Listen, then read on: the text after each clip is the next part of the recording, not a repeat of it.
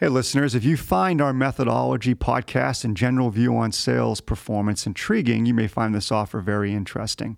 As you know, we don't do them very often.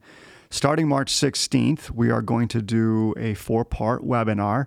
Some of the key topics we're going to talk about, obviously, is outreach and prospecting. How do you do outreach and how do you do prospecting in a way that separates you from everybody else, yet at the same time builds trust and engages that prospect in a way that they want to invite you in, they want to talk to you? Again, March 16th, four part webinar series. You can go to lappin180.com slash webinars and learn more. I'm Pam Evanson. I'm Dan Lappin and this is Breaking Sales, a nonconformist take on rejecting the sales status quo. Join the Lappin 180 team as we break the tried and died sales tactics and techniques that are failing you and your prospects.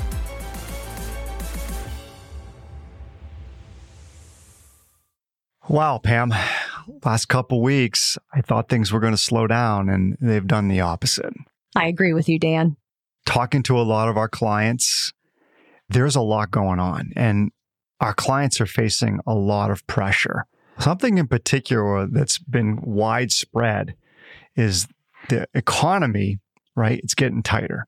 Nobody knows how far the interest rate hikes are going to go. A lot right? of uncertainty. A lot of uncertainty, mm-hmm. right? Indecision, mm-hmm. right? Status quo, hunker down, yep, right? Yep. For some, it's actually fetal position in the corner already. yep. Right? Exactly. Right. Here's a theme that I've seen a lot of our clients are having to go to their their clients and talk about rate increases and it's causing some scarcity. I can only imagine. Right? I mean absolutely. you got to go to your client and let's say you have to talk to that client about a 5% increase in rates for next year. Meanwhile you know that client is cutting budget you know that client is reevaluating priorities for 23 culturally and from a leadership standpoint they're starting to take approach of let's see how this goes. Let's hold off on all decision making at least for the first two quarters. And you know that that client might actually be considering layoffs. It's a lot. That's a lot then to have to go and say oh and by the way we have to increase our rates 5% in 2023. Even if you're not even having to approach your clients with a rate increase, but just approaching your clients to say, let's have an honest conversation about how we're working together and how you see this playing out over the course of the next couple of years. I think that's another tough one. You know, every year as we continue these relationships with our clients, turning into that honest conversation around how it's perceived and what conversations ha- are happening on the client side. Yeah, how's it going with Lappin 180? You know, how do we feel about that relationship? So, talk about pressure and asking for an increase, but just too the pressure of I need to ask how things are going, and it's we're going into a year where maybe mm, it's not the best year to ask how things are going. Remember, Pam, we've talked about this. Human nature is when we start to feel stress, uncertainty, and pressure, what do we innately do?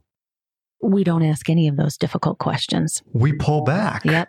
Yep. So now, right, for our audience and our listeners, right, you're reaching out to people who are experiencing budget cuts. They're experiencing uncertainty. They might be experiencing uncertainty in their role and responsibilities, maybe even their job, their team. There's a lot going on. So, innately, when you're reaching out to folks right now, whether it's a prospect or a client, most human beings are going to more than likely pull back and they're going to limit new introductions. They're going to avoid new introductions because human nature is when we feel uncertain, we try to gain more control of what we have.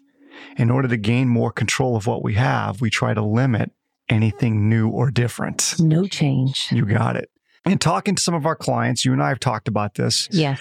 I think for our listeners, what would be very helpful is Pam and I came up with the four tactics of detachment. And Dan knows this. I feel, listeners, detachment is the toughest of the three components on the mindset piece that we coach.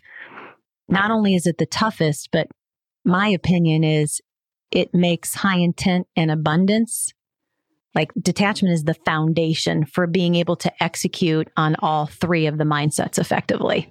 So I love talking about detachment. It's also the hardest one, like you oh, said. Oh, absolutely. All right. So, Pam, let's talk about these tactics, right? Because detachment can be overwhelming. I've heard it how many times? Dan, are you saying that I have to go into this appointment that took me six months to get and you don't want me to care? and that sounds pretty rude too, Dan, that I shouldn't care. And that is not what detachment means. Absolutely not. No, nor does detachment mean you're irreverent. I mean, I've heard this periodically. Well, Dan and Pam say that when I go into this appointment, I just need to kind of sit back and listen and just tell the prospect that I'm here to learn. I don't care where this goes. I don't care where it goes. I have no expectations. I'm just here to learn. No, that is not detachment either. I like to say detachment is your ability to demonstrate your neutrality to the other human being that may or may not trust you quite yet and may not understand what your motives are behind the conversation. I love that, Pam. And I'm going to add another component or another theme of detachment. I maybe I even would call this an outcome to detachment. Okay. Are You ready? When we're truly detached, we feel less pressure. When we feel less pressure, we perform so much better. Great way to say it. That is what's so important about detachment. It reduces our own pressure so we can perform conversationally or in the clutch, whether it's a negotiation or whatever, at such a higher level. Agreed. So let's get into the four tactics. Okay. Give us tactic number one, Dan. Tactic number one, the way I say it, is let go of the outcome of the conversation. That's all it means don't think forward. If you have a 30 minute discussion, don't be thinking about minute 31. When you're in the conversation, avoid thinking about is this going to go to another conversation? Are there going to be next steps? Are we going to get some kind of commitment? That's what we're telling you to avoid. Avoid that thought process. It is very tactical. Because if you can avoid thinking about how the conversation is going to end, good or bad, if you can avoid that, you'll be in the moment and it will intensify and improve both your listening skills, your questioning skills, and ironically, it has a direct correlation to building trust. And that's why, listeners, I think this is where the I have no expectations of where this conversation is going to go. And that's why we are very particular about saying this particular conversation, there's no intended outcome on my behalf. And that's important. So if we're going to relay this first tactic to the idea of a lot of our clients, both yours and mine and Christie's, right, are having to go to their clients with rate increases. We're seeing mm, it across the go. board. Absolutely. Right? So let's apply this first tactic of detachment here. So, what that means, it means this. You know, you have to go into this conversation with another human being who might be slashing budget, who has concerns about layoffs or initiatives, funding for next year, et cetera, et cetera, et cetera. As Pam said, detachment in this scenario is prepare, raise your own expectations for both the quality of the conversation you're prepared to have, the attitude that you're bringing into the conversation, and the confidence and the calmness that you're bringing into that conversation. But let go of the outcome of that conversation because you cannot control it. No matter how good you are, you cannot control the response or the reaction of your client when you tell them that you have to raise pricing or rates 5%.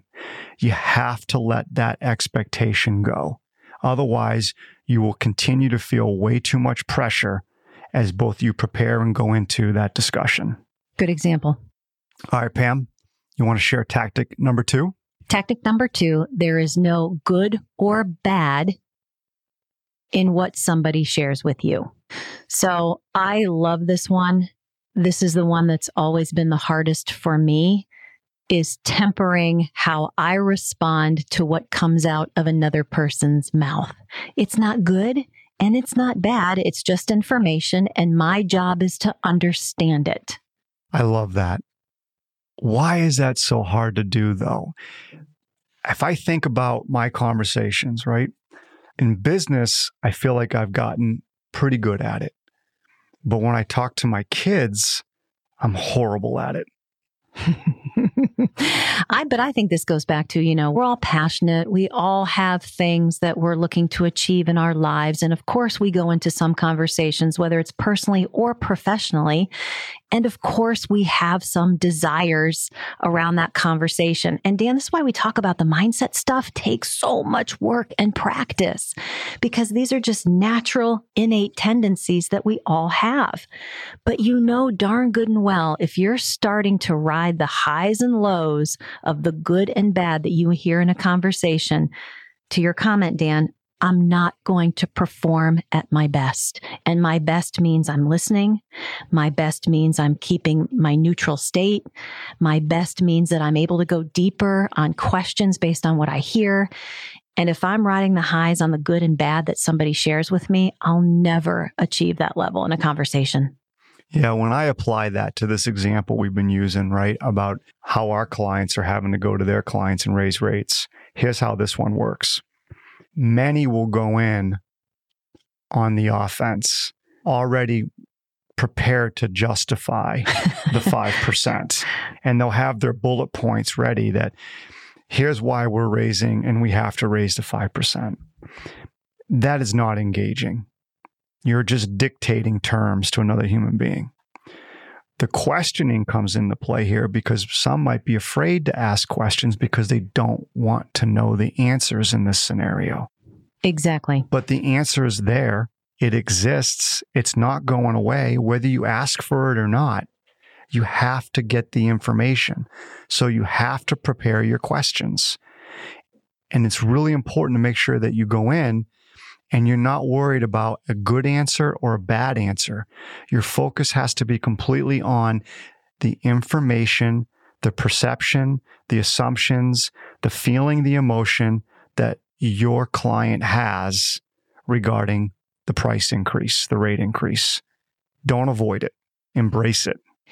And to your point, I think the prep work is our way of avoiding it. If I just present the case in a logical manner, then I don't have to deal with anything that might come back at me. It's all there, Dan. It's logical. Mm-hmm. This is why we have to do this. Well, if we all made decisions based on fact, I wouldn't have my raging sugar addiction like I do. I can see it now in this conversation with the client. Do I ask the question? Do I not ask the question? If I ask the question and they don't like it, or they give me this answer, oh man, what's that going to do to my book, my client base, my revenue? I can't ask that question. The only thing you're doing is you're shielding yourself from the truth. Exactly. And our whole job is to get to the truth, whether it serves us or not.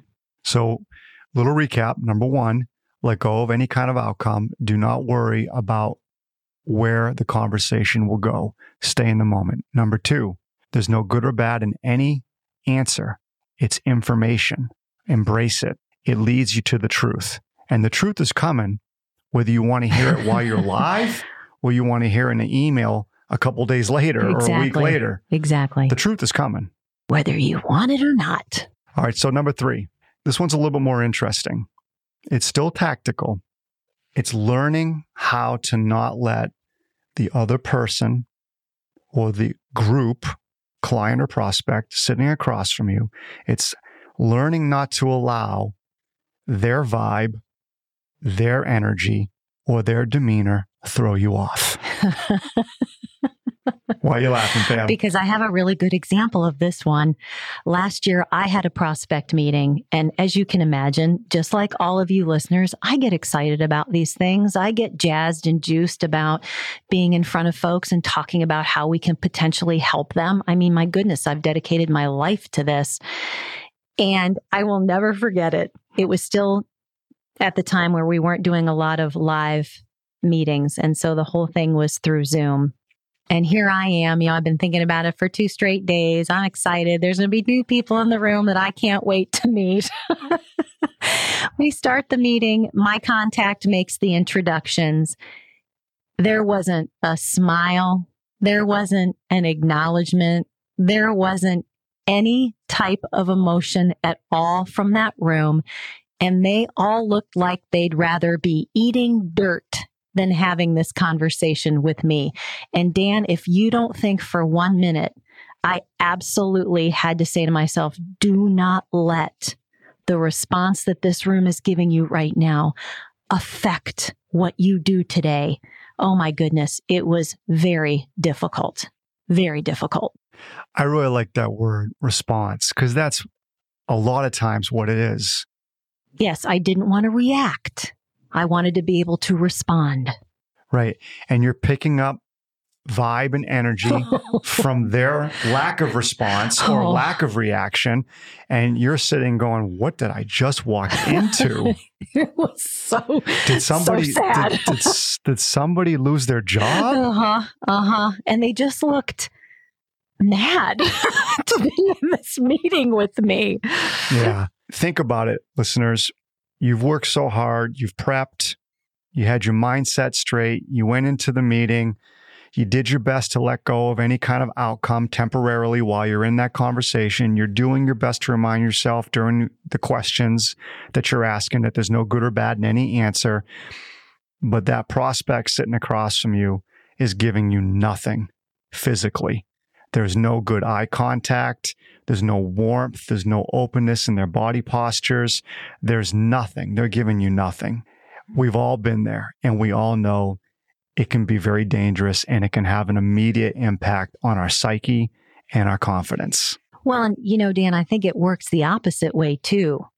I remember very specifically a large finalist presentation we were going into at my past employers, and it was an extremely positive meeting. They were giving us excellent feedback on the things that we were telling them, and everybody was excited, and there was energy and there was engagement.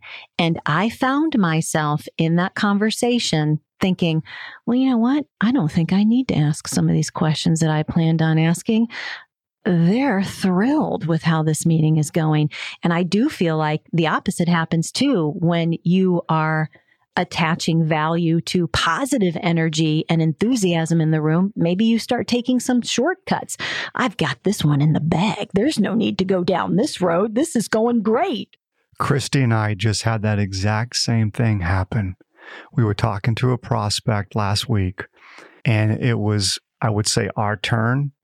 It was the right time for us to start sharing a bit. And as we were sharing, this particular individual, very, very good energy, right? Kept saying, I love it. I love it. That's awesome. Fantastic. And I remember emailing Christy saying, Hey, stay sharp. Don't bail. you know, was find out particularly what is it that they love? yeah. What is it that they're finding fantastic? How what are they connecting that's making them feel that enthusiastic or that positive? To your point, you have to stay sharp. You cannot get thrown off with the good or the bad Yep. on the vibe, energy, and demeanor. Agreed. And if I use the example real quick about going to our clients and increasing rates, I think that's a no brainer. I think once we deliver any kind of communication that rates are increasing, you're more likely to get some kind of demeanor or vibe as a reaction. Absolutely. And you just have to stay calm and steadfast. Don't let it affect your ability to continue the conversation. You got it. Yep. All right. We got one more, Pam. One more. You want to lead it? So, number four, keeping your biases at bay And probably even more important is understanding when your biases are starting to creep into your head during the course of the conversation. What would be a good example? So for me, I think my biases start creeping in when I hear things that don't relate to how we've helped others. So if I hear a prospect walk through, here's what we do to establish accountability. And it probably doesn't align with my beliefs and values and accountability. I feel it. I feel it creeping up and I hear myself saying, I don't know that that's how I describe accountability. That doesn't sound like a culture of accountability to me. And the minute those thoughts, the minute you start thinking or arguing or judging or critiquing what the prospect or client is telling you, you know that's a good indicator your biases are starting to show up. And we say this all the time, Dan. The minute your biases start to creep in, it's handcuffing your ability to be able to truly gain the perspective you need to gain to help that other human being make a good decision. Well said, Pam.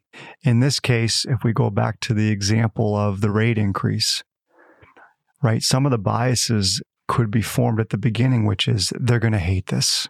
They're going to get mad at me. They're going to cancel the current project. We're going to lose business next year. And then you go into the meeting with those biases in your mindset, that's going to set you up for potential failure. Absolutely. You will not be calm, you will not be confident, and you will not be steadfast in your approach. And then can you imagine when you get that potentially emotional reaction of, I'm sorry, what are you asking me for today? Holy cow, here come those biases again, even stronger, even more present. I knew this was going to happen. I, it's paralyzing we're a big believer, obviously, of preparation. So before your next meetings, think about these four tactics. They are tactics. How can you use them? How can you deploy them so that they can help you have a very strong, open, honest, peer to peer conversation? Right? Number one, again, let go of outcome. All right avoid the temptation to think forward. Two, ask the question. Don't worry about good or bad, positive or negative. Any answer is a great answer. It's information. Three, don't let yourself get swayed or distracted by vibe, energy, and demeanor or certain types of responses and reactions. You can't control them. And then lastly, four, take stock of your biases.